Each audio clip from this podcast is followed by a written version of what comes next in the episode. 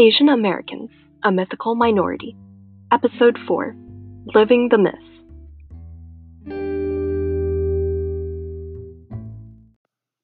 For the past three episodes, I've been mostly talking about issues pertaining to groups of people and focusing on things like history or statistics to make my point. Well, in this episode, I'd like to change the pace a bit and talk instead about my personal experiences with being the model minority and how this stereotype can negatively impact even those who appear to be successful on the outside.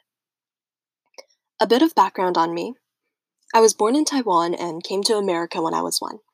My mom was already a US citizen, so I was lucky enough to obtain my citizenship through her.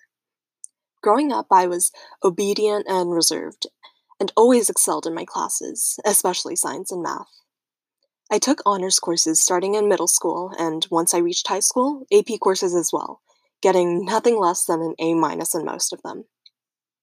I was lucky enough to receive a scholarship to my dream university, and I will be graduating this year with my bachelor's degree and a full time job offer lined up.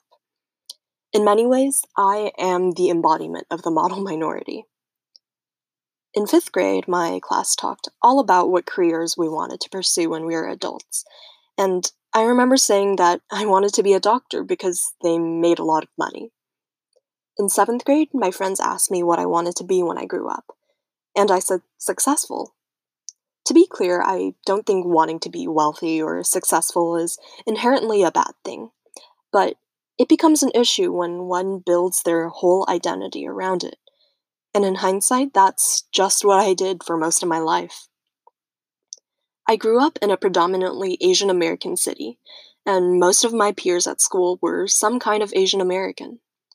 We were all aware of what the stereotypes of being Asian American were, and the worst part is we actively perpetuated them. In high school, our goals weren't to become prom queen or quarterback of our team. Instead, I and the people around me focused on maintaining a 4.0 GPA average and getting a leadership position in a club, all to get into a good college. There was even a stigma against people who scored less than a certain number on their SAT. Looking back, I think we all bought into the myth that all Asian Americans had to be successful and that we had to be successful too. Otherwise, we weren't valid. Once I entered college, I found myself overwhelmed by the sheer amount of work and the difficulty of my classes compared to before.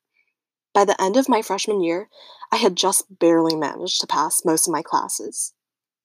Not living up to the predefined standard of being smart and successful made me feel inadequate, even worthless.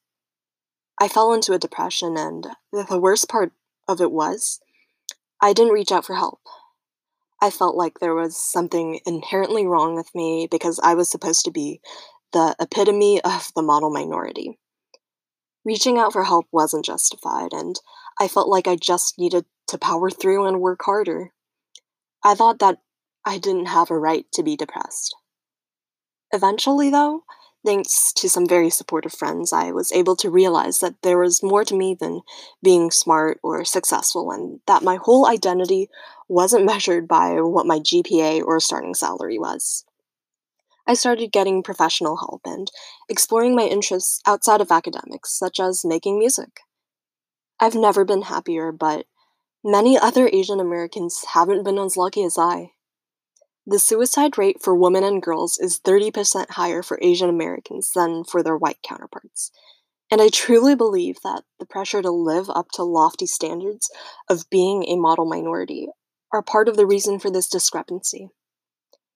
Even for the people that the trope itself might be based on, the model minority myth is exceedingly harmful.